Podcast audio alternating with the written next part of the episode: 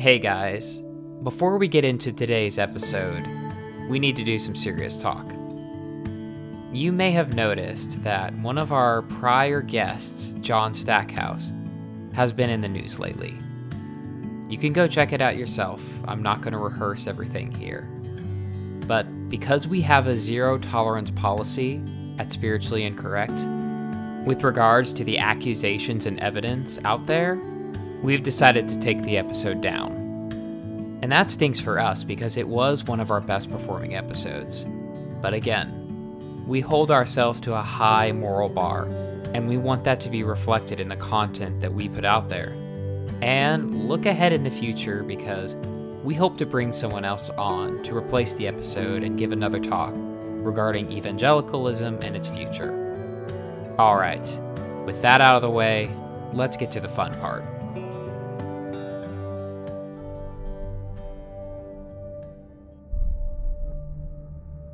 Halloween is over. And like most years, it was the most celebrated and expensive American holiday outside of Christmas. And it seems every year it only gets bigger.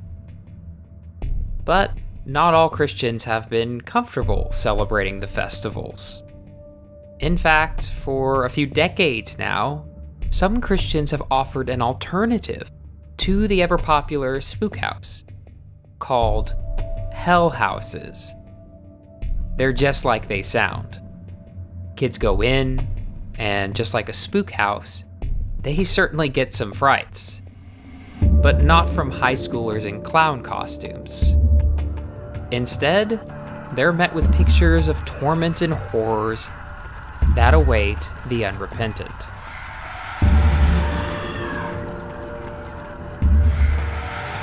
It's a moral lesson.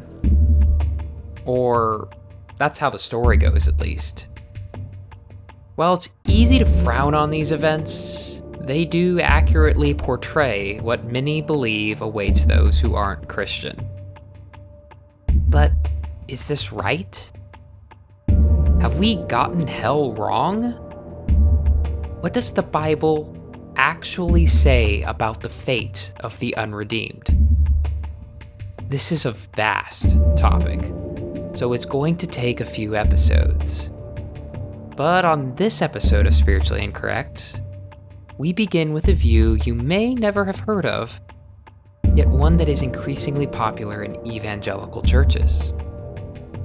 Today we ask Is hell nothing more than ceasing to exist?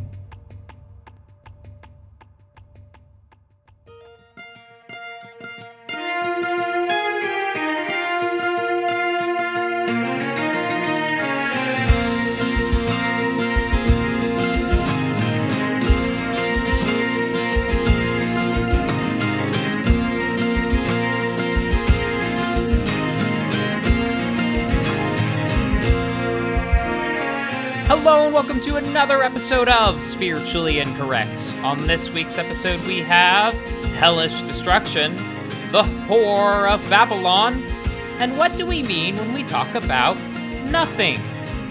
I'm your host, Seth Hart. Join with me is Dr. Jonathan Lionheart. Hello, darkness, my old friend. I've come to talk with you again. I don't know how to I don't know how to be in this podcast because we have such this this comedic back and forth where we make fun of each other, but we're talking about hell, annihilation, the ceasing of souls to exist, and I don't know what genre this is, Seth. Are like are we allowed to make jokes in this episode? John, my whole experience with you has been something like hell. So, hey, hey, there's a joke. Yay! We're funny. We make jokes about eternal suffering. Our audience hates us. How do we how do we hate do us? this? Why I would they know, I hate just- us? I I just I don't know what the balance is here. You're going to hell. See, but even joking about hell, I remember when I was at a Bible college, I made a joke about hell, and someone just looked at me like, "I do not joke about hell." Like that, they just gave me one of those looks, and then you know it was just like, "Oh, oh, I'm sorry." I I mean, and I get it. I understand if hell is this literal eternal torment, it's like making a joke about the Holocaust times twenty, or you know. But it's just I, I just I don't know. There's that- still that- none of them are our audience, though. If they're not here to hear irreverent conversations about theology, we've driven them off a long time ago. Here, I figured it out. This is how we're going to frame this. Our jokes are not about the concept of eternal nothingness or annihilation or hell in itself. We are, our comedic attitude and dismissive sarcasm is towards the caricature of hell as little red demons with pitchforks poking people. We are not mocking the, the discussion in and of itself, but the caricatures of it, which we can acknowledge are comedic and ridiculous because hell, if it exists, is probably not populated by little red baboons with large forks. I'm pretty sure most people wouldn't say if it exists. We're, I think we're kind of on the perspective of the No, I- that I- we're showing are all that they You said if. You made it a conditional. I'm not saying therefore it doesn't exist. I'm just saying, if you will, for the sake of this discussion, grant to me. You know, that's the way good philosophers Uh-huh. talk. Very nuanced language, granting nothing. This is how you in- go to hell, John. Wow. You need Wow, to watch and your that- language time. You, you see, and this is exactly the sort of comedic stuff that isn't appreciated, Seth. Like Oh. this is You just just just loosen up, you know, take a cut a few deep breaths. John, here's the wonderful thing. We're never gonna know what hell's like because we're not gonna be there. Fingers crossed. just you and me. Nobody Just else you has and the truth. Just this podcast. This is the only podcast on earth which has the truth. I have a, I have a joke with one of my best buds that his brother, who's just like one of the most irreverent people we know, we have this joke that Jesus is going to return and he's going to be the only one that's found worthy, and he's just like making fun of us as he's the only one found worthy of heaven. The rest of us are left on earth. well, C.S. Lewis has this quote that, of course, joking is undignified. That's why it's so good for your soul. And I, I find that there's a certain humility and a willingness to be undignified and ridiculous that accompanies some of the most humble people I know because they're willing to be the butt of a joke. They're willing to sound ridiculous or crude and to almost make a, a mockery of themselves because they don't have this massive ego that they're trying to protect in the way that people who are oh that's we didn't want to make jokes that's that's that's very unbecoming of That's a hell in and of itself. That There is is, no laughter in hell. I imagine hell is is not a place where people are making lots of jokes at each other's expense. It's just a place where no one's laughing or feeling joy at all. You know, like I imagine heaven will be full of people making jokes playfully about each other and teasing. And if Jesus didn't give the 12 disciples a hard time, I'm going to be very disappointed. Well, on that note, I might point out that we've gotten really far away from the concept of hell that we're actually talking about today, which is annihilationism. And we have Chris Date here to defend that view. Annihilationism is just the view that when you die and you're not redeemed, hell is just, the final judgment is just you poof out of existence. It's not an eternal state of suffering, there's just nothingness. And Chris Date, who is quite a conservative evangelical scholar, he's defended this quite a bit. He's written extensively, been in quite a few debates, but he's part of a ministry called Rethinking Hell. So we're real lucky to have him. Let's go ahead and jump right in. Hello, darkness, my old friend. Well, we're here now with Chris Date. Thank you for joining us today, Chris. It's my pleasure. Thanks for having me. Well, why don't you uh, tell us a bit about yourself and your kind of background? I am 43 years old. I live in the Pacific Northwest with my wife of over 20 years and our four sons, uh, ranging in age from 10 years old at the youngest all the way up to 22 years old at the um, oldest. And my entire adult life, I've been a software engineer. I'm a software developer, but that's not really where my passions are. I became a Christian when I was 20, 21 years old, very shortly after my wife and I got married. And then she became a Christian a few years later. But very early on, after becoming a Christian, having formerly been an atheist, I developed a real passion and and a passion for and belief in the importance of careful biblical exegesis sound theologizing and effective apologetics. And so uh, those are where my passions tend to be. And so to that end and, and hoping one day to teach professionally in um, especially bible and theology one day i began a bachelor's degree in religion in 2014, graduated with that in 2017, and then began a Master of Arts in Theology at Fuller Theological Seminary, which I completed in 2020. Listeners or viewers might think, oh, well, of course, the guy that's on the show to talk about the topic we're talking about today went to Fuller, but I'm extremely conservative. I'm reformed, a five point Calvinist. I'm one of those weirdo young earth creationists that are still around nowadays. You know, I believe in the inerrancy of scripture and on and on it goes. I'm very conservative, but I went to Fuller after getting my undergrad in a conservative institution because I wanted to go somewhere other than an echo chamber. I wanted to go somewhere where I'd stretch my mind and be challenged with views and arguments that I hadn't considered before. So I graduated from that uh, in 2020 and hope to go on to do a PhD in biblical studies or biblical theology at some point in the not too distant future. And like I said, my hope is one day to teach full time at the university or seminary level. We'll see if that happens anytime soon. And in the meantime, I do a few different podcasts, YouTube channels, stuff like that, that, including the one that I'm most known for, for which reason we'll talk about here in a minute. People can find everything they want about me at chrisdate.info and uh, they'll find all sorts of articles and blogs and books that I've published and YouTube videos of all sorts there. So I guess that's a good start. If you have any other specific questions about me, I'd be happy to answer them. A young Earth creationist annihilationist? Yes. This is amazing. I didn't know that that is such a unique. How many of? How many are there of you? I mean, there are a few of us. It's yeah, young, young Earth creationism actually goes extremely well with annihilationism for reasons that we can talk about soon. But the, the thing is, is no no theologian, no no like scholar, if you can call me one, is a young Earth creationist because they want to be one because it's it's convenient. We do it because we're committed to the authority of Scripture, and we think, rightly or wrongly, that Scripture is supporting a young earth creationist view. Well, so if your commitment to the authority and inerrancy of Scripture, rightly or wrongly, leads you to become a young earth creationist, well, then that very same commitment to the authority of Scripture is what drives one to be an annihilationist as well. And, and we'll be talking about that in the course of conversation. But not only that, it also, I don't want to let the cat out of the bag too soon, but if you believe that death literally, that death was the result of the curse, um, literal death, ordinary death, death without code language, then which is what young Earth creationism says. There was no death prior to the fall. Well, it makes sense then that you would understand the rest of the Bible's language about death likewise. So, anyway, we could talk more as the conversation continues. Chris, you are really blowing my mind. This you just got so interesting to me. Well, great. I appreciate it. I'm, I'm excited.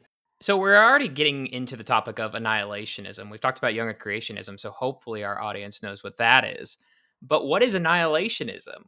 Broadly speaking, what are you if you are an annihilationist? Yeah, so let me uh, answer that question by answering a slightly different one first. Um, because uh, annihilationism is one of three competing Christian views of hell, of final punishment. And I actually think there's a better label for the annihilationist view that will help I think viewers understand what an annihilationist is committed to believing. So, of those three views, there's the view that most of your listeners or uh, viewers will probably be familiar with. It's the traditional view called traditionalism in the literature, not because it is held to for purely traditional reasons, but because it has been the historically dominant view, at least since the time of Augustine or so, the uh, fourth or fifth century. And according to this view, along with all other Christians, believers in this view believe that uh, one day all humankind will have risen from the dead, will have been raised physically from the dead. And all Christians, including believers in this traditional view, agree that when the saints, when those who are in Christ are resurrected from the dead, they will be made immortal. And by immortal, I mean what everybody means uh, by immortal when they're not talking about the hell debate. And that is they'll go on living forever. They never, ever, ever, ever physically die. Everybody, all Christians that are genuine Orthodox Christians believe that will happen to the resurrected saints. But the question we're talking about here is about is about what happens to the people who aren't saints when they are raised, those who aren't in Christ. Uh, however, you understand the means by which one gets into Christ. And the traditional view says that of those people who are resurrected from the dead who are not in Christ, they will also be made immortal. Again, not using code language, just ordinary, the word immortal, what everybody knows it means, which is li- they'll live forever. The traditional view says they too will be made immortal and they will physically live for all eternity in hell. Now there are all sorts of variations within it, right? So you've got people who believe that they will that these resurrected immortals sent to hell will be tortured in physical flames. You've got people who believe that these resurrected immortals in hell will just be separated from God and, and it'll be a psychological or, or spiritual kind of torment that they experience as a result of being separated from the love and goodness of God. But however you cash it out, the common denominator amongst any variation of this traditional view is that the lost are raised from the dead every bit as immortal as the saved. And the lost, like the saved, will go on living physically forever, but in the bad place rather than in the good place. Now, the second of the three views is one uh, that I think you just recently um, interviewed an advocate of by the name of Robin Parry, and that is universalism. And universalism agrees with the doctrine of eternal torment, or, or the traditional view, in that all humankind will be raised from the dead immortal everybody who's raised from the dead will never, ever, ever, ever, ever die again. But the difference between universalism and the traditional view is that those lost who are sent to hell as resurrected immortals won't forever remain there because they will, every single one of them, even if it takes eons, will eventually turn to Christ in repentance and saving faith and be saved out of hell into heaven or the eternal life, whatever you, whatever words or phrases you want to use to describe the resurrected immortal bliss that the saints enjoy. So the point I'm getting at here is that when we talk about the doctrine, well, there's two points. One is that when we talk about the doctrine of hell, we're not talking about what happens when you die. We're talking about what happens when you are raised from the dead sometime long after you've died. And both the traditional view and universalism say that people that are not in Christ, when they are raised from the dead, will be made immortal and will live forever. And so you might use a phrase like universal immortality or indiscriminate universal, uh, or sorry, indiscriminate immortality to refer to both of those views. They both agree that God indiscriminately, universally doles out physical immortality to all resurrected human beings on the last day. But that's where my view, the view of annihilationism, differs from those two views. Our view is typically by its advocates, we, we prefer to use the phrase conditional immortality. Because unlike universalism and the traditional view, we think human beings that are raised from the dead have to meet a condition in order to be made immortal. And namely, they have to meet the condition of being saved. They have to be in Christ. And if they fail to meet that condition, then they will be raised for judgment, but they won't be raised immortal. They will be raised every bit as mortal as the three of us are right now. And so then the question becomes well, if they aren't made immortal like the saints are when they're raised from the dead, what will happen to them when they are sent to hell?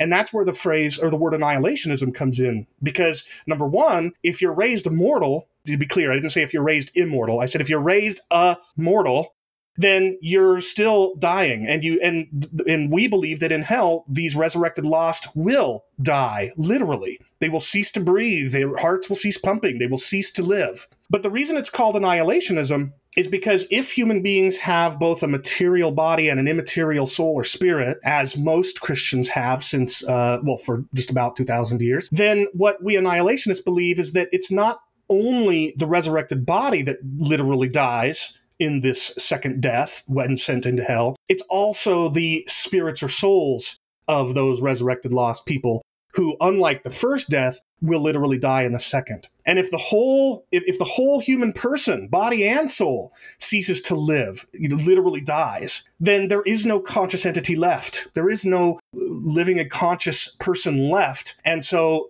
they're entirely gone. They they have been in effect annihilated. So that's an. I mean, uh, that was a longer explanation you were probably looking for, but the gist of it is, we annihilationists believe that when the lost are res- resurrected, they will still be mortal, unlike the saved. Their punishment for their sins will be death, and they will die. And if they have non-physical souls, their souls are going to die as well in the second death, such that the whole person comes to an end finally and forever. I mean, when we hear the term annihilationism, I can't help but think of Thanos snapping his fingers and just annihilating everyone. Right. But what you described is not so much God annihilating everybody, but is simply not doing anything, just allowing them to sort of go their natural course and not choosing to give them immortality. It's less it's less annihilating and more just allowing them to cease. It's slightly less maniacal. Not necessarily there certainly are some you know self-identifying conditionalists or annihilationists who would say that but i don't. I think that the final punishment meted out in hell will be something akin to what happened to the inhabitants of sodom and gomorrah. Yes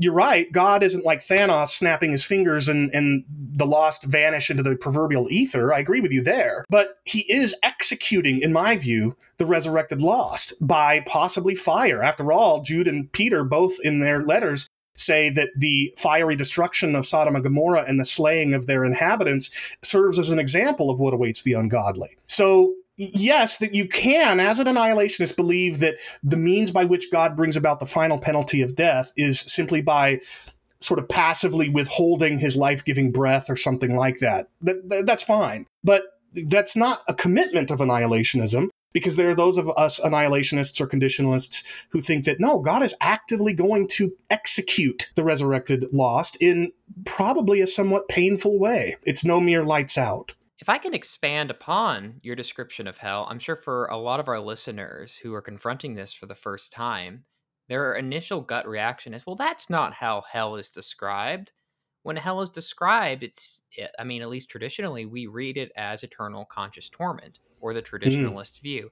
So maybe we could work through some of the metaphors and language of hell in scripture, like fire, outer darkness, weeping and gnashing of teeth, And I'm curious, how do you as an annihilationist interpret that? Well, so first of all, the, the the language that is used to describe what awaits those sent to hell, by and large, is the language of death and destruction, not weeping and gnashing, which by the way is never said to go on eternally, not outer darkness. That is, in fact, never a description of hell. I'll get to that in a second. But rather the plain, straightforward language of being slain, of dying, of being killed. And so you've got John 3.16, one of the most famous, if not the most famous verse in Scripture. God so loved the world that he gave his only son, that whoever believes in him would not live forever in hell. Oh, wait, sorry, I got that wrong. Would not perish, but have everlasting life. Or take Romans 6:23, the wages of sin is immortality in flame. Oh wait, no, no, that's wrong too. The wages of sin is death, but the free gift of God is Jesus uh, in Jesus Christ is eternal life. And on and on I could go. The, the, the, the fact is if you were to line up the various descriptions of what takes place in hell,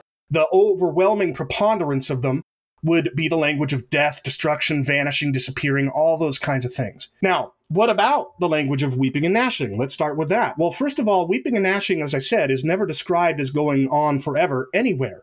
There are a few places in Matthew where Jesus uses the phrase, and it has to do with, first of all, it's in a, a parable in which the last day is compared in a parable to uh, an earthly scene in which there's this brightly lit banquet hall where people are going to get married, and there are some improperly dressed uh, guests. And because they're improperly dressed, they are bound hand and foot and thrown outside into the outer darkness. Right? There's that language of outer darkness that you're describing where there will be weeping and gnashing of teeth. Now here's the important thing. This outer darkness language is not it's not language used to describe hell. It's not even language that is a metaphor for hell. It's just literally the darkness outside the brightly lit wedding hall, banquet hall in Jesus' parable. So put yourself in the shoes of, of a first century Judean and imagine that you're bound hand and foot and thrown out of the of, out into the dark, cold night of first century Judea, bound hand and foot, so you can't escape or, or save yourself. What's going to happen? Well, you're going to be killed by passing bandits, like in the parable of the Good Samaritan. You'll be eaten by scavenging beasts and birds, or you'll die of exposure to the elements this this idea of being thrown out of the brightly lit wedding hall is not a picture of being thrown into everlasting torment in immortality. It's a picture of being thrown out of the celebration and left to die. So that's that's the language of outer darkness and weeping and gnashing as as I understand it. And then I'll add that this language of weeping and gnashing appears also in places where it seems pretty clearly like the message is death and destruction, not everlasting physical life in torment. So take, for example, Matthew 13, where Jesus gives this parable about the weeds and the tares, or sorry, the, the wheat and the tares. And in the parable, the landowner at the end says, you know, separate the wheat from the chaff, the, the wheat from the tares, bind the tares in bundles to be burned, you know, and throw them in the fire to be burned. And the word that he uses for what happens to this chaff that's thrown into the fire is a Greek word katakaio, which doesn't just mean to burn. That's what the Greek word kaio means. Katakaio means to completely burn up, to be reduced to ashes. In the Greek translation of the Hebrew Old Testament known as the Septuagint, in that scene in Exodus where Moses encounters the burning bush. The bush, the Greek or the Jewish uh, uh, translators of the Septuagint said, the bush was kaio. It was burning. It was on fire, but it was not katakaio. It was not consumed. It was not reduced to ashes. Well, so in Matthew 13, in this parable, the tares are burned to ashes, reduced to nothing. And then just a few verses later, Jesus says, just as the weeds are burned in fire, so will the wicked be thrown into a fiery furnace, which, by the way, is language alluding to, uh, oh, it's outright quoting the language of furnace of fire from Daniel, where Nebuchadnezzar heats a furnace so hot that his own officials, just by getting close to that furnace, die from its heat. But the people thrown into it survive it. And you know why they survive it? It's not because they're made immortal so they can suffer there. They survive it because they have God's favor. They're saved. So when Jesus uses this language of weeping and gnashing in this fiery furnace after giving a parable in which the weeds are burned up, he's saying, you know, the saved are the only ones who'd be able to survive the, the fire of God, the, the lost thrown into that furnace of fire. Yeah, they'll, they'll weep and gnash. I mean, anybody that's burned to death is going to you know thrash violently. If, if they're angry they'll gnash their teeth. If they're sad they'll be they'll be mourning and crying. But it doesn't say it'll go on forever. It'll just go on until they breathe their last and that's that's a sampling of the way that I understand the, the kind of language you talked about. But if you have other specifics, we can certainly talk about them. Yeah, and I might not be able to throw out a verse off the top of my head, but how would you deal with verses that do allude to the eternality of hell? Maybe like Matthew 25. What do you do with those verses? Matthew 25 doesn't actually allude to the eternality of hell. What it says, it says two things. It refers to an eternal fire in verse 41. I'll get to that in a second. But then it also refers to eternal punishment. And the problem, uh, the, the assumption that many people make is that eternal punishment must be punishment that is actively being inflicted for all eternity. But punishment does not only come in forms of of conscious pain or torment or anything like that. The death penalty is an example of, of punishment. And after all, it's called capital punishment. And in fact, the Greek word kolasis, which is translated punishment in Matthew 25, 46, is used several times in the Septuagint, that Greek translation of the Hebrew Old Testament, where it refers to capital punishment.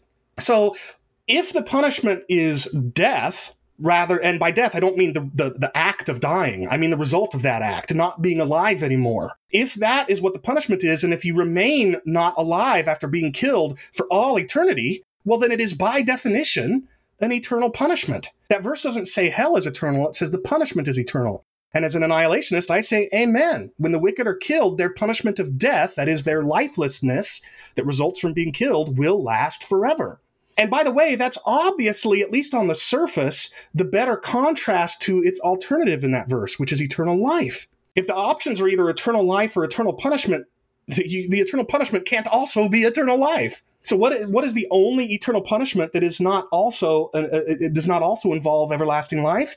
Everlasting death, not being alive and forever. Now, what about verse 41, where Jesus says, Depart from me? And it's not actually Jesus saying it, it's, it's part of this parable or, or this story about the king who separates the, the people from left and right like sheep and goats. But he says, Depart from me into the eternal fire prepared for the devil and his angels. And immediately, traditionalists think that what that's saying is that hell will be everlasting. Or even more bizarrely, they will assume that what that means is the fire never goes out because it never exhausts its fuel. And if its fuel are the resurrected lost, then that fuel must never be consumed.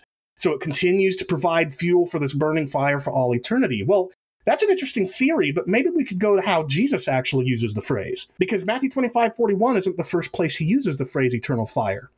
He actually uses it a few chapters earlier in Matthew 18, verses 8 and 9. And there he offers a fairly stereotypical Hebrew parallelism. The Hebrews were very well known for utilizing something called parallelism to say the same thing, but in two somewhat different ways in order to really get their point across. And, in Matthew 18, 8 and 9, Jesus says essentially, I'm paraphrasing here, it's better to maim yourself than to go alive into eternal fire.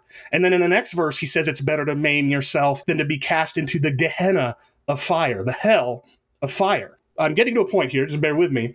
Eternal fire then is parallel with Gehenna of fire, hell of fire. They mean the same thing. So then the question becomes well, what is Gehenna? What, what does Jesus mean by this word Gehenna? Well, what it turns out to be the case is that there's very little use of that word in the intertestamental period between the closing of the Old Testament canon and the New Testament. The only place where we see Gehenna found with any regularity is what are known as the Aramaic Targums. They are sort of like the Greek Septuagint, except instead of translating the Hebrew into Greek, the Targums translated them into Aramaic. And Gehenna appears several times in the Aramaic Targums, but wherever it does appear, it refers to literally dying a second time. There is no living forever in some kind of immortal pain or torment. Moreover, and more importantly, the Gehenna is an allusion to the Old Testament valley of the sons of Hinnom. And the Valley of the Sons of Hinnom, the Valley of Gehenna in the Old Testament, was not um, a place, contrary to popular myth, where trash burned all day. That's a myth that there's no evidence to support. Rather, what the Old Testament said about this Valley of the Sons of Hinnom is that one day, and you can see this in Jeremiah chapter 7, one day it would no longer be called the Valley of the Sons of Hinnom, but the Valley of Slaughter, God says. And he says it will be called the Valley of Slaughter because there will be no room to bury the corpses of God's slain enemies after he slays them. And he says that the scavenging beasts and birds won't be able to be frightened away from these corpses upon which they feed. Of course, implying that those cor- those scavengers will completely devour their meal, completely eat up those corpses. So then, by alluding to Gehenna, or sorry, by alluding to this Old Testament valley of the sons of Hinnom, using the word Gehenna, Jesus is not uh, and by the way, setting that in parallel to eternal fire, Jesus is not referring to fire that never exhausts its fuel. He's referring to divine fire that destroys because it can't be stopped. You can't stop God's fiery wrath. It will do what it's meant to do. And in fact, in that phrase, eternal fire isn't only used by Jesus, it's also used by his brother Jude. In Jude 7, Jude says that Sodom and Gomorrah serve as an example of the punishment of eternal fire. And what Jude is alluding to, and you know this because the parallel in Second Peter makes it explicit, Jude is alluding to the, the fire that descended from heaven in Genesis 19 and sl- slayed the inhabitants of Sodom and Gomorrah, serving thereafter as an example to anybody that would that would persist in their rebellion against God. So we have multiple lines of evidence that the phrase eternal fire on the lips of Jesus does not refer to fire in which immortals forever provide undying fuel to the flames, but rather it is the fire that issues forth from God and is inextinguishable. You can't stop it. And what it will do, therefore, is utterly destroy the wicked. So there's nothing there about the eternality of hell either. The only place, in fact, and maybe this is a little bit of a segue to get us to the verses I'm about to mention, the only place where hell is, in a sense, described as eternal is in the book of Revelation. And we could talk about that if and when you want to get to them. It's interesting because for me, the appeal of the annihilationist position has always been that it gave an account that seemed more acceptable to my moral Mm. faculties. It seemed like, oh, God's not going to torment them forever. There's not going to be demons poking and prodding them and all of these types of things for eternity. You know, God just sort of allows them to cease to exist. And that's sort of a mercy. It's tragic, but it's a mercy. But I mean, it almost seems like this vision you're presenting here. It still has lots of wrath and fire and I kind of gave you a way out of the Thanos thing, but instead of of saying no, it's not like Thanos, you doubled down. You were like, it's going to be Sodom and Gomorrah up in here. This is really interesting to me that this isn't necessarily a, a position you've taken to avoid a moral thing. This is where you are going because you feel convicted based on Scripture. Yeah. In fact, I'll take it a step further. I actually find the prospect of living forever banished from the presence of God to be far less terrifying than being annihilated. And by the way, I'm not alone there. The Greek historian Plutarch in the first century said that if you were to give his fellow Greek countrymen the choice between torment forever in Hades or being annihilated, they would joyfully choose to live forever in Hades. Augustine said the same thing in the City of God that if you were uh, to offer the impenitent criminal the choice between living forever in pain or being annihilated, they would joyfully choose to live forever in pain. Now, there are lots of people who can't relate to that, and I get that. But it's a, it's a reality that for many of us, ceasing to experience anything ever again is far more terrifying than being cordoned off in some gloomy corner of the cosmos forever. And what this highlights, I think, is that it's really critical, I think, that all of us as Christians stop trying to play the game of utilitarianism um, to figure out which view of hell seems like it's better for my moral intuitions or, or, or, you know, which one am I happier with? Which one, which one makes the gospel more palatable to a world that is con- increasingly rejecting Christ? Those kind, I don't think those are the right way to do it because you take any two people and you might find that they're more fearful of different possible fates. So rather than just try and present the thing we think is more palatable, and I'm not saying that's what you're doing, but some people do, rather than try and present to the targets of one's evangelism the view that is most palatable to them, which they're not going to necessarily be confidently able to discern anyway, just follow where the Bible seems to lead. And and that's what I've done, even though I, I would much rather my lost loved ones be cordoned off in a lo- in a gloomy corner of the cosmos forever than be annihilated. And despite knowing that it, holding this view makes me something of a pariah in the conservative communities that I identify with. I, I'm absolutely committed to the authority of Scripture, and I'm going to follow it where it leads, even if it leads me into the disrespect of my peers. So I want to back up a bit. This is an interesting topic, but I kind of want to back up to this question of revelation before we get too far distant from that.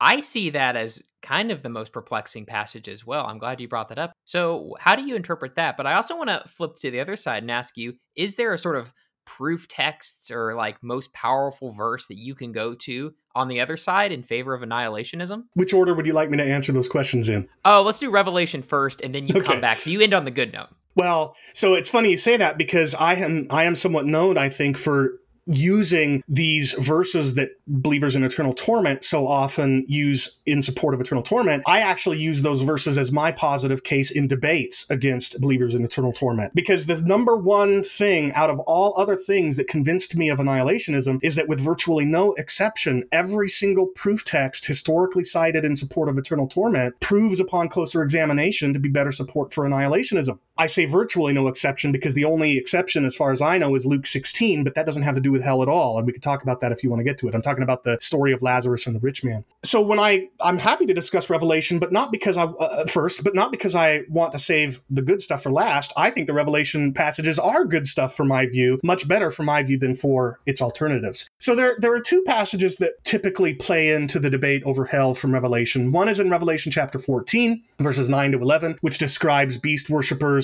being tormented in fire and sulfur and uh, having no rest day or night, and smoke rising from them from their torment forever and ever. And then Revelation chapter 20, verses 10 to 15, in which the devil, the beast, and the false prophet are tormented forever and ever in a lake of fire. And then a few verses later, resurrected lost people are thrown into that same lake of fire. Before I exegete those passages, though, and obviously exegete is a bit of a loose term given that I've got to try to be somewhat brief, but it's really important that we understand the nature of the of the vision that the book of Revelation records. Because we as 21st century modern westerners, we typically think, I think anyway, we typically think of visions like the one John sees as something as almost analogous to a camera recording what's going to take place in the future and then the recording being sent back in time and John watches it, right? So it's it John is literally seeing the future. That is not how the vision recorded in Revelation works. And in fact, it's not how any vision in all of Scripture works. All in all of Scripture, whenever a prophet sees the future, uh, sees a prophetic vision that foretells the future, they don't see the future.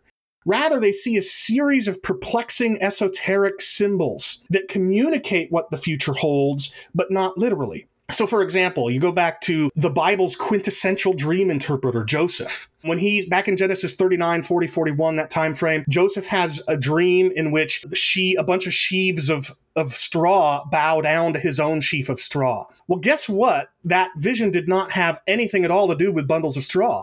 That's what he saw. But what it symbolized was that his own family would one day submit to his reign, to his rule. And then while he's in prison, Pharaoh has a, a, a cupbearer and a baker that he sends to prison and they have prophetic visions of the future. And when Joseph interprets them, he says that, you know, the, the, the, baker's dream in which there are these baskets of bread on his head, he says the, it's not actually not about bread at all. The, the fact that these birds are eating bread out of the baskets on your head is evidence that in three days, Pharaoh is going to lop your head off. And then the cupbearer, who has a dream in which grapes burst forth from branches, his vision isn't about that at all. It's not about wine at all. Rather, the three branches from which grapes are budding forth, Joseph says, symbolize the fact that in three days, Pharaoh is going to restore the cupbearer to office. And this kind of symbol representing reality dynamic is at play in every prophetic vision in scripture of the future. Uh, think of Daniel's visions uh, or Nebuchadnezzar's visions that Daniel interprets. It's even true in, in Revelation, self evidently, because when John sees uh, golden bowls full of incense, burning incense, he says that, that these bowls of incense are the prayers of the saints. He's not saying that there's literally bowls of incense filled with our prayers. He's saying that these burning incense bowls in the vision he's seeing symbolize the prayers of the saints. Just, I want to make clear that as we go into these texts, what we're dealing with is a vision of the, a vision that foretells the future by means of symbols. And what I'm going to grant right from the outset is that the scenes that John sees in this vision do indeed uh, describe everlasting fiery torment. But the question is not, you know, what takes place in the imagery. That's a tr- that's a fairly trivial question.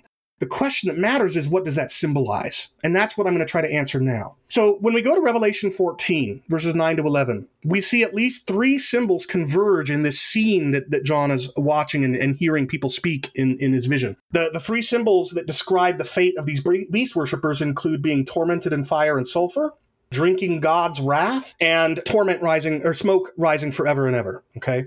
Now, we could try to invent whatever meaning we want. You know, we, we could try and guess as to what these symbols mean. But rather than read into the text of scripture our assumptions about what these symbols are meant to communicate, why don't we let John himself answer that? Because as it turns out, all three of those symbols are used again just a few chapters later. In Revelation chapters 18 and 19, the harlot mystery babylon this this blood drunk vampiric prostitute riding on the back of a seven-headed ten-horned beast. She is said to be tormented in fire and sulfur. She's made to drink of god's wrath. And at the beginning of chapter 19 a hallelujah chorus cries out the smoke rises from her forever and ever using the exact same greek that we see in revelation 14 but guess what this symbolism means what it represents an angel tells John that the great city that the harlot represents will be destroyed and found no more. So, in John's own vision, these symbols converge to symbolize the destruction of a city and the deaths of its many inhabitants. So, we don't have any reason to think that it means anything different just a few chapters earlier, where it describes the fate of the beast worshippers. And I'll add that these symbols aren't new to John. He, the, the Old Testament is the wellspring whence these symbols come. So all of these symbols, drinking God's wrath, being tormented in fire and sulfur, smoke rising forever, come right out of the Old Testament where they are often used to talk about the destruction and deaths of God's enemies. Just one example is in Isaiah 34:10, in which it is prophesied, uh, prophesied that the city of Edom would be reduced to burning pitch and smoke would rise from it forever and ever. But nobody thinks that 10 trillion years from now, in eternity future, the city of Edom is going to be belching columns of black smoke into the sky. It's symbolism communicating the destruction of Edom, using the language of smoke rising from it forever and ever. So, Revelation 14 9 to 11, the symbols that converge there by John's own authority in the book of Revelation symbolize death and destruction, not immortality and everlasting torment. Now, as for Revelation 20, it's absolutely true that the devil, the beast, and the false prophet are depicted in the symbolism as everlastingly tormented in a lake of fire. And then the resurrected lost are thrown into it too. And although the text doesn't say that they will be tormented forever and ever there with the devil, the beast, and the false prophet, there's no reason to assume that something different is going to befall them than befell the devil, the beast, and the false prophet. So I think we're fair. I think we're on good grounds to assume that everything thrown into this lake of fire in the vision John is seeing is tormented forever and ever. But again, the question is, what does it mean? Well, we might start by observing that I intentionally have not yet listed everything thrown into that fire. John doesn't only see the devil, the beast, and the false prophet thrown into it and the resurrected lost, he also sees death and Hades thrown into it after they have been emptied of their lost. This is really critical because death and Hades in John's vision are not abstract entities, they're conscious beings. Back in Revelation 6, the famous uh, four horsemen of the apocalypse, the fourth horseman is death, and Hades follows him.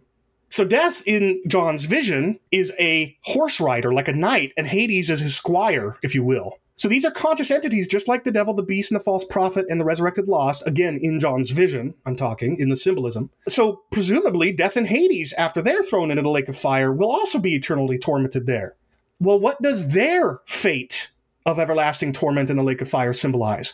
Well, guess what God says the, in just a few verses later in Revelation 21, 4 or 8, one or the other of those. He says, Hathanatas uk estai eti, death shall be no more. And he's quoting from, or at the very least, heavily alluding to Isaiah uh, 25, in which Yahweh promises one day to swallow up death forever, which is the same passage that Paul alludes to in 1 Corinthians 15, wherein he also says the last enemy to be destroyed is death. So, what Revelation depicts is death and Hades being thrown into a lake of fire and tormented forever there. But what does it symbolize? It symbolizes the annihilation of death. And if the symbol of their everlasting torment in fire symbolizes annihilation of death, we have good reason to think that's what all of the imagery there converges to symbolize. And there's one more bit of evidence I'll add, but I could go on for hours, quite honestly. John calls this fate the second death. And specifically, what he says is the lake of fire is the second death. And what believers in eternal torment will typically assume is that what John is doing is sort of labeling the lake of fire the second death, such that they'll say, look, if you want to know what takes place in the second death, look at what he's identifying as a second death, everlasting torment in a lake of fire. But that is not what John is doing. This is really critical, and I'll end with this. Going back to all those visions I mentioned before, when Joseph's vision uh, is interpreting the, the the dreams of Pharaoh's officials, when he interprets Pharaoh's dream, all visions in scripture, the interpreters will say something like what Joseph tells Pharaoh, where Pharaoh sees seven healthy cows come up out of the Nile in his vision, and then seven sick cows come up and eat the first seven. And what Joseph tells Pharaoh is the seven cows are seven years, meaning the seven cows symbolize seven years. And this is all throughout the prophetic visions of the future in scripture. So when Joe when when John says the lake of fire is the second death, he's not labeling the lake of fire the second death. He's interpreting the symbol that is the lake of fire as symbolizing the second time people will die. That's what anybody would understand the second death to be if they didn't already have preconceptions about that what that language meant. They would mean, "Oh, the second time you die?" And and that's how interpretation functions. It takes the perplexing meaning hidden in the esoteric imagery and it makes plain what it's meant to communicate. And so the plain understanding of second death would be dying a second time, which is what we annihilationists believe, and it's what believers in eternal torment and universalists disbelieve. And I'll add, by the way, this is this is what I'll really end on. That that phrase second death" appears in intertestamental Jewish literature in only one place, and I mentioned it earlier. It's those targums that I talked about. In fact, it's used in several places right next to the word Gehenna. And in, in, every one of those places where second death appears in those Aramaic targums, it refers to the wicked literally dying a second time and not participating in the life to come. So when John tells his readers, look, if you want to understand what the symbol of eternal torment in a lake of fire means, it means the, the second death, he's not using code language. He's just telling him it means the second time God's enemies will die. I, so I went for a long time there, and so I'll understand if you guys would rather I not answer Seth's other question about what are some of the most powerful verses in support of annihilationism. Did you want me to do that really quick? I'll be briefer. Throw out one, maybe your favorite. Luke chapter 20, verses 35 and 36. So in the scene here, Jesus is answering a challenge about the resurrection from the Sadducees who um, didn't believe in an afterlife, so they were sad, you see. And every time I hear that joke, it makes me want to vomit, and I want to share that joy with all of you. so they they're like, the resurrection can't make sense because what if you've got this woman who whose husband whose first husband dies and so she remarries her or his his brother, and then he dies, and so she marries his brother, and then he dies, and so on and so forth. And, and they're like, in the resurrection, whose wife is, is she going to be? And in verses 34 and 30 or 34 through 36, Jesus says, The sons of this age marry and are given in marriage, but those who are considered worthy to, t- to attain to that age and to the resurrection from the dead neither marry nor are given in marriage because or for they cannot die anymore. Why can't they die anymore? Because they are equal to angels and are sons of God. So, what does this seem to imply? It seems to imply that the property of not being able to die anymore is something that is only going to be extended to those who are sons of God in the resurrection. Those who are not the sons of God presumably will die. And this is specifically about the resurrection. It's specifically about physical death. And I don't think it could be any clearer. But of course, I could. There's so many other verses, but I like this one because it's so surprising to some people. Awesome. Well, moving from scripture to word church tradition, has annihilation been a part of church history in any major way? Or is it sort of a recent invention of them liberals? Yeah.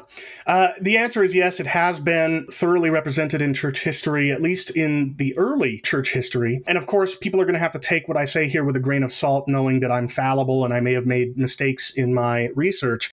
But I want to make clear that I took this research very seriously because when I was considering annihilationism, I w- I didn't want to believe something that was a, a relatively novel invention. I take very seriously a quote uh, that a dear but past friend of mine, Edward Fudge, made um, when I interviewed him on, on, this topic before he passed in 2018. He said, if it's true, it probably isn't new. And if it's new, it probably isn't true. Now, that word probably is critical, right? We could be wrong. If it is new, that doesn't necessarily mean it's not true but it is a general truism, right? It's highly unlikely, given the Holy Spirit's ongoing operation within the church for 2,000 years, that the church would miss a, a, truth like this until the 19th century or something like that. Possible, but unlikely. So I took that very seriously. And what I discovered was that actually in the early church, annihilationism is very well represented. And so too, by the way, is universalism. But they're not all, uh, not all three views are created equally in, in regard to the early church. So what I have found, again, I'm fallible, my conclusions are, are open to being wrong. But what I think I see in the early church is that the earliest Christians that we have the writings of were, in fact, annihilationists. Uh, Ignatius of Antioch says that if God were to reward us according to our works, we would cease to be. He says that God breathed immortality into the church. Clement of Rome talks about uh, the, the, the wicked being destroyed in the sense of in the same kind of destroy sense as Jesus was, namely killed. So, and Clement of Rome and Ignatius of Antioch are writing right around the turn of the first century into the second, so right around 100 AD. The Epistle of Barnabas, the Didache, um, the Psalms and Odes of Solomon. There, there's a lot of these early church documents that seem pretty clearly to teach conditional immortality and annihilationism. But then in the latter half of the second century, so between 150 to 200 AD, what you discover is all three views. So you've still got the conditionalist and annihilationist views being propagated by Irenaeus of Lyon. He is the one who wrote the famous Against Heresies, this gigantic tome that some of your viewers will be familiar with. And in the very context of defending disembodied souls continuing to exist for as long as God wants them to, Irenaeus says God has the power to preserve people in, in existence and in life as long as he wants. And as evidence, he points to the sun and the moon and the other celestial bodies that, that persist from generation to generation. God has the power to grant everlastingness to any creatures that he so chooses. But he says that those who deprive the gift of salvation deprive themselves of continuance and length of days forever and ever. So he's saying they, by rejecting the gift of salvation, are rejecting continuance and length of days forever and ever. And there's other stuff we could point to as well. But alongside Irenaeus of Lyon, you have on the one side, the eternal torment side, you have the likes of Athenagoras of Athens and Tatian of Adiabene, both of whom teach a plain, straightforward, everlasting torment view, according to which the resurrected lost are immortal and suffer forever. And on the other side of the spectrum, you've got universalism and the likes of uh, Clement of Alexandria and Origen of Alexandria, and here's the interesting thing for the next few hundred years, these three views don't condemn one another. You know, um, Augustine calls universalists foolish, but he doesn't call them heretics. And none of the ecumenical creeds from this era lift up one particular view of hell over the other two as being quintessentially Christian, and they don't condemn the other two views. The first time any one of these views is condemned is uh, possibly in the Second Council of Constantinople in, I think, the sixth century, where maybe they have condemned universalism, but that's questionable. They certainly didn't condemn annihilationism. So you've got this interesting situation where, if I'm right, conditionalism appears from the very get go, and then very soon thereafter, all three views are fighting for belief. But they're not condemning one each other as heretics and they seem to live perfectly fine with their uh, tolerating their differences of opinion. But what happens is Augustine, who is known as one of the four great fathers of the church, he put his stamp of approval on the doctrine of eternal torment for reasons that we can get into if you want.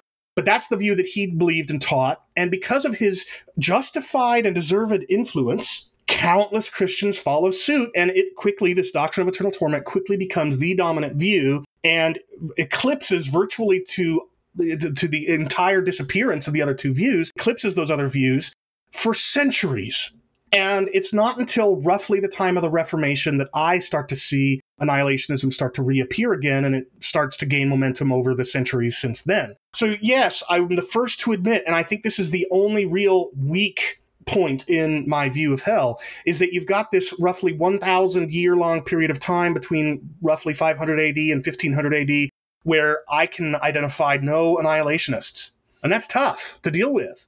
But remember what the reformers did. They weren't, if you read the writings of the reformers, they weren't only trying to go back to scripture and ignore tradition. They were trying to look, they were trying to go back to what the earliest Christians taught as well. They believed very firmly that the earliest Christians would have uh, fairly well represented the teachings of Scripture. And what they did by rejecting the accumulations of tradition by the Roman Catholics they were trying to they were going back to what they thought was not only the teachings of scripture but also the teachings of the earliest christians that were quickly eclipsed by this developing roman catholic tradition and that's what i see myself and other annihilationists as doing we're not merely rejecting a thousand years of tradition in favor of what we think scripture is teaching we're also rejecting a thousand years of tradition for what we see as an earlier tradition, one that is consistent with the teachings of Scripture in support of annihilationism. Thank you so much for your time, Chris Date. We really appreciate it. It's been my pleasure. Thanks again for having me. It really means a lot. So, what's amazing is I'd never thought annihilationism was that strong scripturally. I've always thought it was interesting because of philosophical and theological reasons. That's because you never read the Bible, John. I don't live it. I don't read it. I live it, Seth. I live it. I breathe it. I write it on my doors and my gates and my goats. And then I read it when I'm milking my cows because it's right there on the cow. I think that philosophically and theologically, like, there's a huge case there for annihilationism. And he kind of avoided a lot of it. Like, morally, I think it's just a much stronger case for annihilationism than for eternal conscious torment.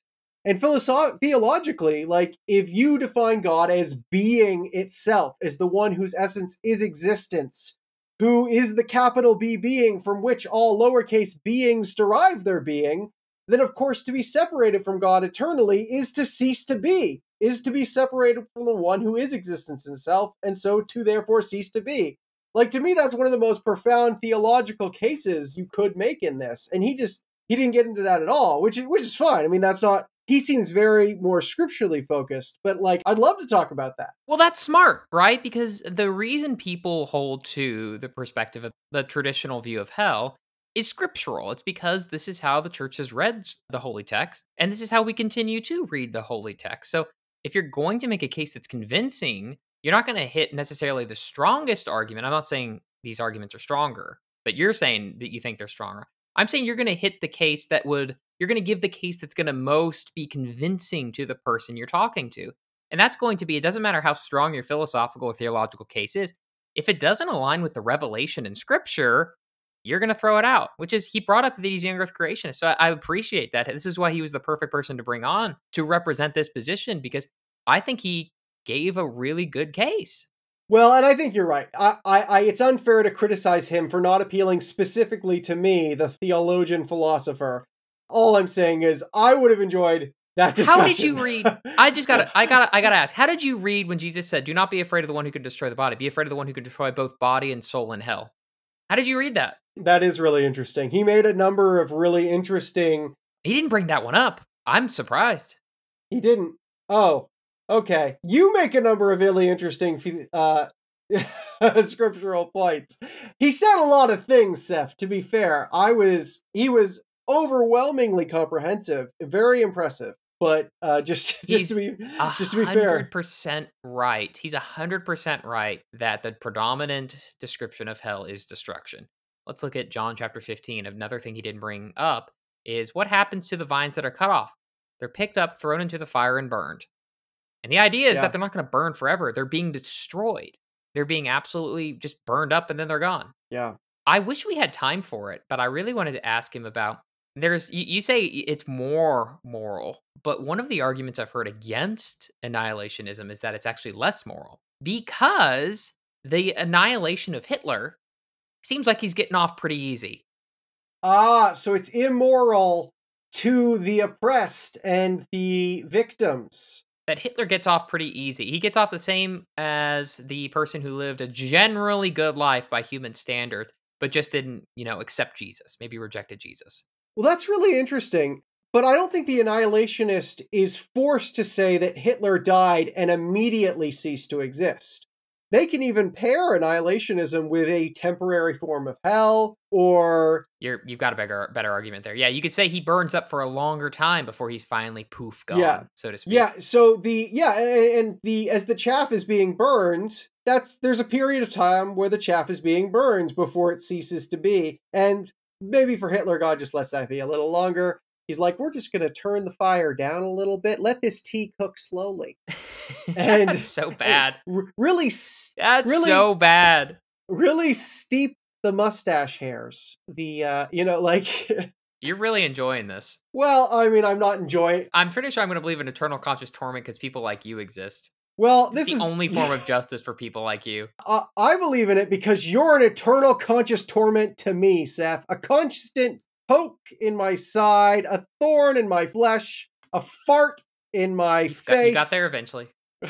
Uh, you're like, oh, he forgot what the verse is, so he's coming up with, he's He, making up he other is stuff. again. If you if you uh, if you only read your Bible, John, Uh, instead of putting it on your goat. Don't quote the ancient magic to me, witch. I was there when it was written. Yes, good uh good Narnia quote. Was that a divine claim? Was I just claiming to be eternal? Before Seth was, I am.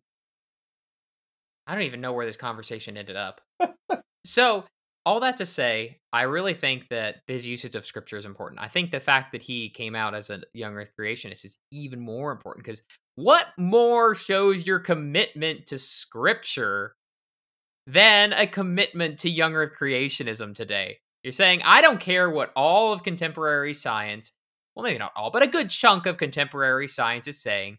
I'm going to go with the revelation. Yeah. I think that's a really good point. Like, no one is a young earth creationist because they just feel like doing it. It's one of those things where, like, you're going to be embarrassed publicly in your science class, in conversations with people at work. Like, that's going to come out and they're going to mock you for being a young earth creationist. So, like, you're only one if you really are convinced by scripture. So, and this is another thing I wish we could have him on for is going through.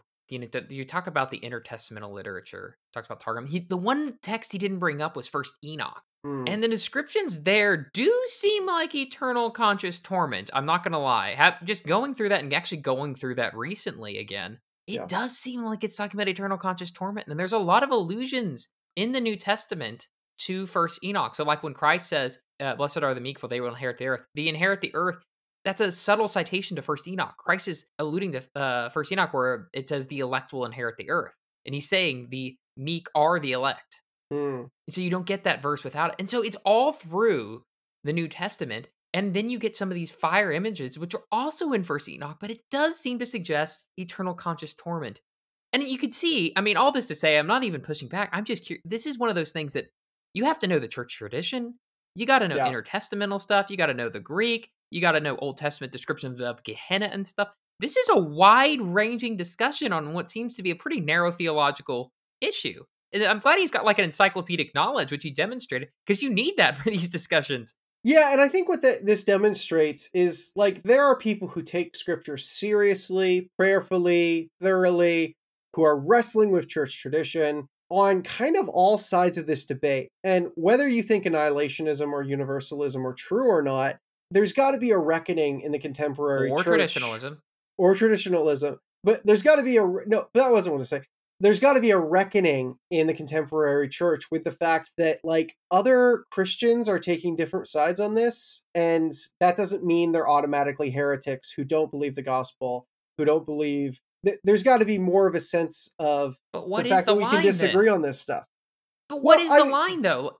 I mean- because I mean, I know a lot of people who'd say annihilationism. That's fine. You know, John Stott, who's like basically the British Billy Graham, was an annihilationist, and they they'd be fine with saying, okay, that's within the fold, but universalism is not. So But he's I'm you know he's saying all three need to be. But how do we draw this line? But I mean, so you might not agree with universalism. You might not think it is even quite orthodox. And yet, that doesn't mean everyone who's a universalist is a heretic. Like, if you look at Robin Parry, Robin Parry's theological system is deeply evangelical.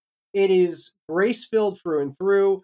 Yes, everyone will be saved, but it's only through the cross, it's only through Jesus that people are getting there like he's still getting so much of the essentials right and the gospel message is still at the heart of it so like i think there's got to be some sense that like if the cross is at the center if that's really what makes you a christian or not that's still there for a lot of christian universalists not all but for a lot Let's put that in with five point Calvinism.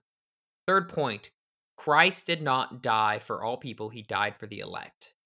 Now let's go to the other end of the spectrum and say Christ died for all people and it is efficacious for all people. And then somewhere in the middle where Christ died for all people, but it's only efficacious for the church. there's all these different views. So if you say the cross is at the middle, but the cross means something different for every person within that fold, then do you, is there really anything uniting them? Great point, Seth. I guess you've just problematized away having faith at all. Like no one can agree. What does that there is mean? no there is no such thing as the Christian tradition. So I guess whatever. That's that's obviously not what I'm saying. I, you're just waving your hands at the problem, which is that if you're gonna say if you're gonna say we can welcome these people into the fold as long as the cross is at the center, you need to know what the cross means. Yeah, but that's not a problem for what I'm saying because it's presumably most evangelicals are the ones who are saying you have to believe in the cross. So like they've got to figure out that what it means. I yeah, think, but um, I- ob- I don't surely think- you want to as well. I don't think we have you to don't wave nail don't wave your hands at it. You know, I I don't think we have to nail down everything about the cross in order to have the cross be central. I don't think you have to decide exactly who the cross was for in order to say it is only through the cross that we are saved. And a lot of evangelical universalists would agree with that. It's only through the cross we're saved. If you agree with that, maybe we can deal with the details later and figure out exactly who that encompasses. Like, we can debate that, but the cross is still at the center. And just because I'm waving my hands, this is this is Chris Chris Date would disagree because there might be a universalist out there who says, yeah, it's through the cross we're saved, but it doesn't really matter what you believe at that point. All religions are getting to heaven, blah blah blah blah blah blah. They they they might not recognize the means by which they are, but it really doesn't matter. And so he would say that's sort of outside the fold. That's a universalism that isn't. So so the, again, we have to know what we mean by the cross. If we just say, well, it means the cross is the center of salvation, is that really it? You know? Well, what do you mean by being outside of the fold? Like, that's an important difference. That's an important and significant difference, but does it mean that person's a heretic?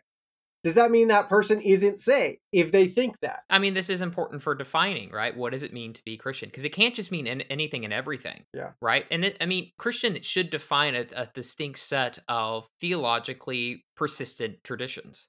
I mean, otherwise, it's just a meaningless word. A Christian is whoever calls himself a Christian, and that's not a good definition. So, this is why I think it's important. I mean, not even from a salvation perspective or a church perspective, who's inside the church and who isn't.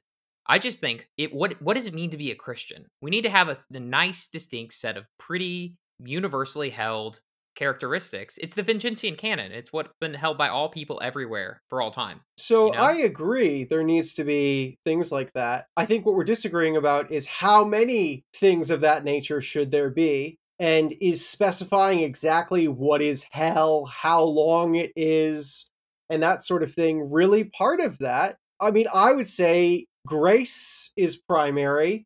The question of exactly who it's extended to I don't want to say it's uh, unimportant. It's not unimportant, but like I, I think maybe we can have broader conversations and disagree about that a bit as long as we're still on board that it's only through grace and through Jesus that anyone is saved at all. Let, let, let me throw out the sort of test case again and just put it to you then. If we have a universalist here who says all religions get to heaven, it doesn't matter what you believe because Christ died and his salvation is efficacious for all people, regardless, right? It does matter what you believe. That's well, Well, I- that's that's different because now it's not the cross; it's also the cross plus faith. Yeah. I think if you're extending faith into the afterlife and you're saying it is important that someone eventually believes in Jesus, it just doesn't, you know, I like I, I think as long as you're taking the basic Christian package and just extending its temporal terms into the afterlife, to me that's that's just a disagreement about time frame. It's not a disagreement about the package itself which is something that's very much what I think Robin Parry is doing. It's the Christian package just extended into the afterlife. Right, because we started this conversation, you said it's the cross, and now you're saying it's the cross plus faith, which is fine. I think that's good. But who who's to say that it's not just the cross, right? We're setting boundaries, but who gets to set the boundaries? And this is it just gets back to my original question. We can say universalism ought to be considered into the fold, but that's only if we take a broader view of what is considered the fold, essentially. I'm not disagreeing Yeah. we should do that. I'm just saying that there's some people who say the only people within the fold are going to be ECT people, traditional view of hell. And so how do we have the how do we make these distinctions? We keep saying, yeah, but we're all making these subtle, nearly definitional claims about what it is to be Christian. And depending on how narrowly or broadly we specify that is how we end up coming to these conclusions on who who's in and who's out and creating this in group and out group. That makes sense. Totally. And I don't think, therefore, all universalists are in. I, I think I'm more saying we shouldn't assume all universalists are out. It's it's more complicated than that. And there, there's got you got to get into the minutia and the details of a lot of their arguments because a lot of them have the rest of the basic theological structure in place. And the difference between our system and theirs is actually just a matter of time scale. Are they extending that past death? And so I, I get what you're saying. I just, yeah, I don't know what else to say here other than I think it's more complicated.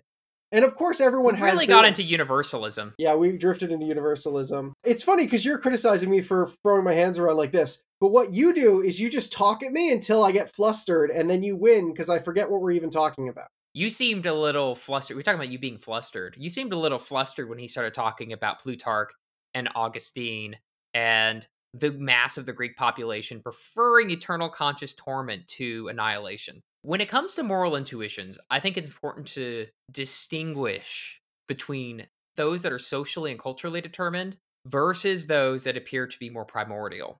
Now, I think society and culture can sort of develop ours in the right way because I don't think kids are all born with the right moral intuitions. I think some of those have to be culturally imbibed. But at the same time, hearing that was kind of like, oh, maybe it is just a part of my culture that thinks that eternal conscious torment really is worse than annihilationism. Maybe that is just a culturally infused value that really, once we look at this on a broader scale, doesn't really pan out.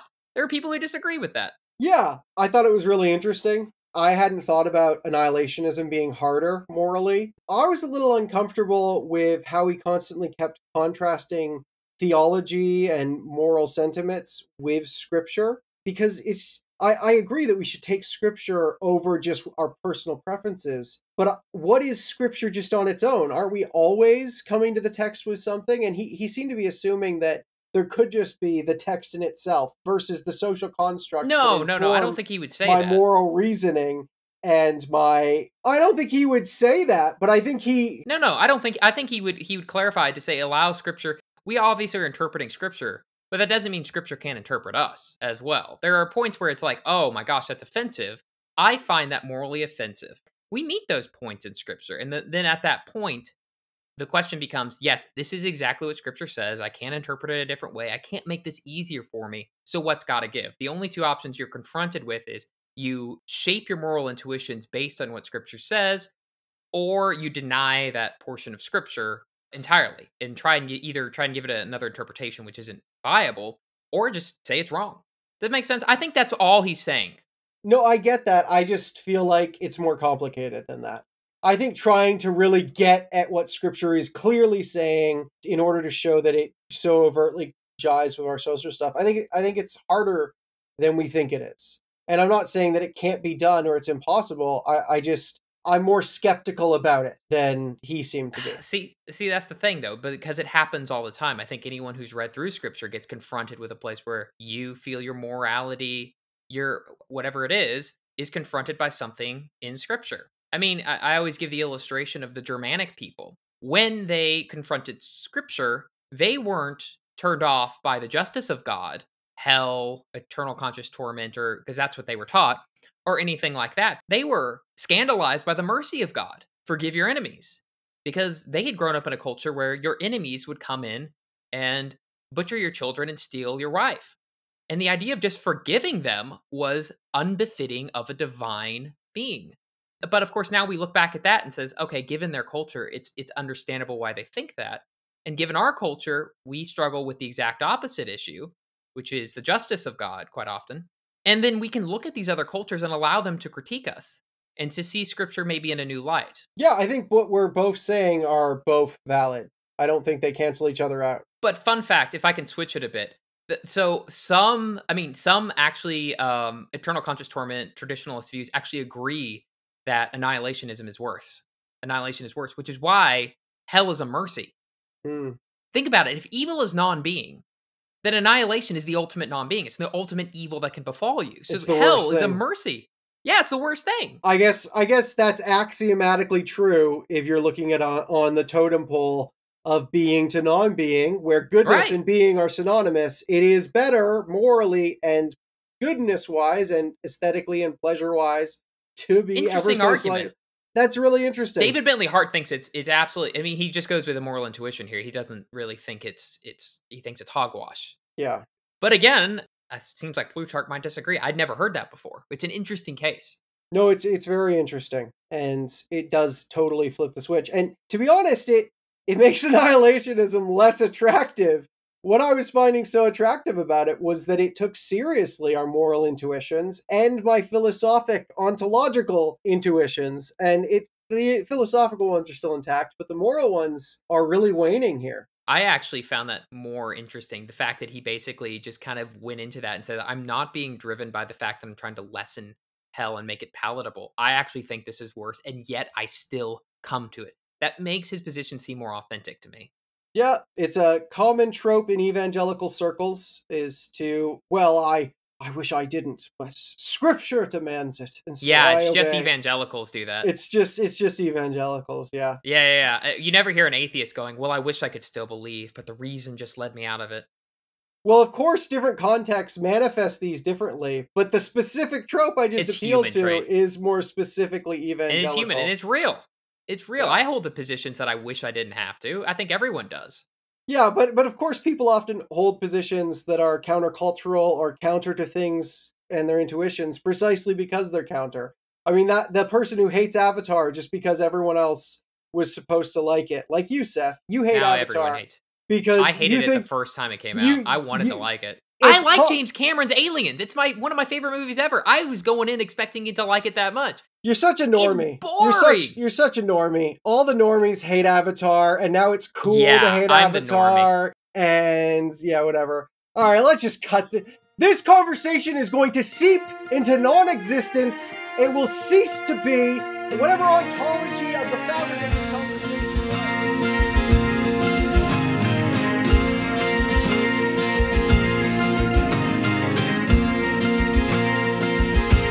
Thanks again for listening to the Spiritually Incorrect podcast. This was only part of our discussion with Chris Date. If you want to hear more of our discussion, including our conversation about what he thinks about universalism, the belief that everyone gets to heaven, go check out our Patreon. For only $5 a month, you get access to this and extended interviews with all of our guests, including many other perks as well. Go check it out right now at spirituallyincorrectpodcast.com and see what you're missing out on.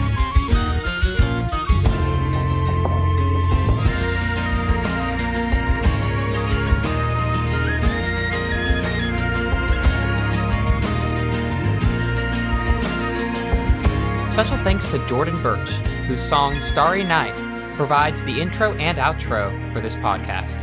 You can hear more of his music on YouTube or Spotify.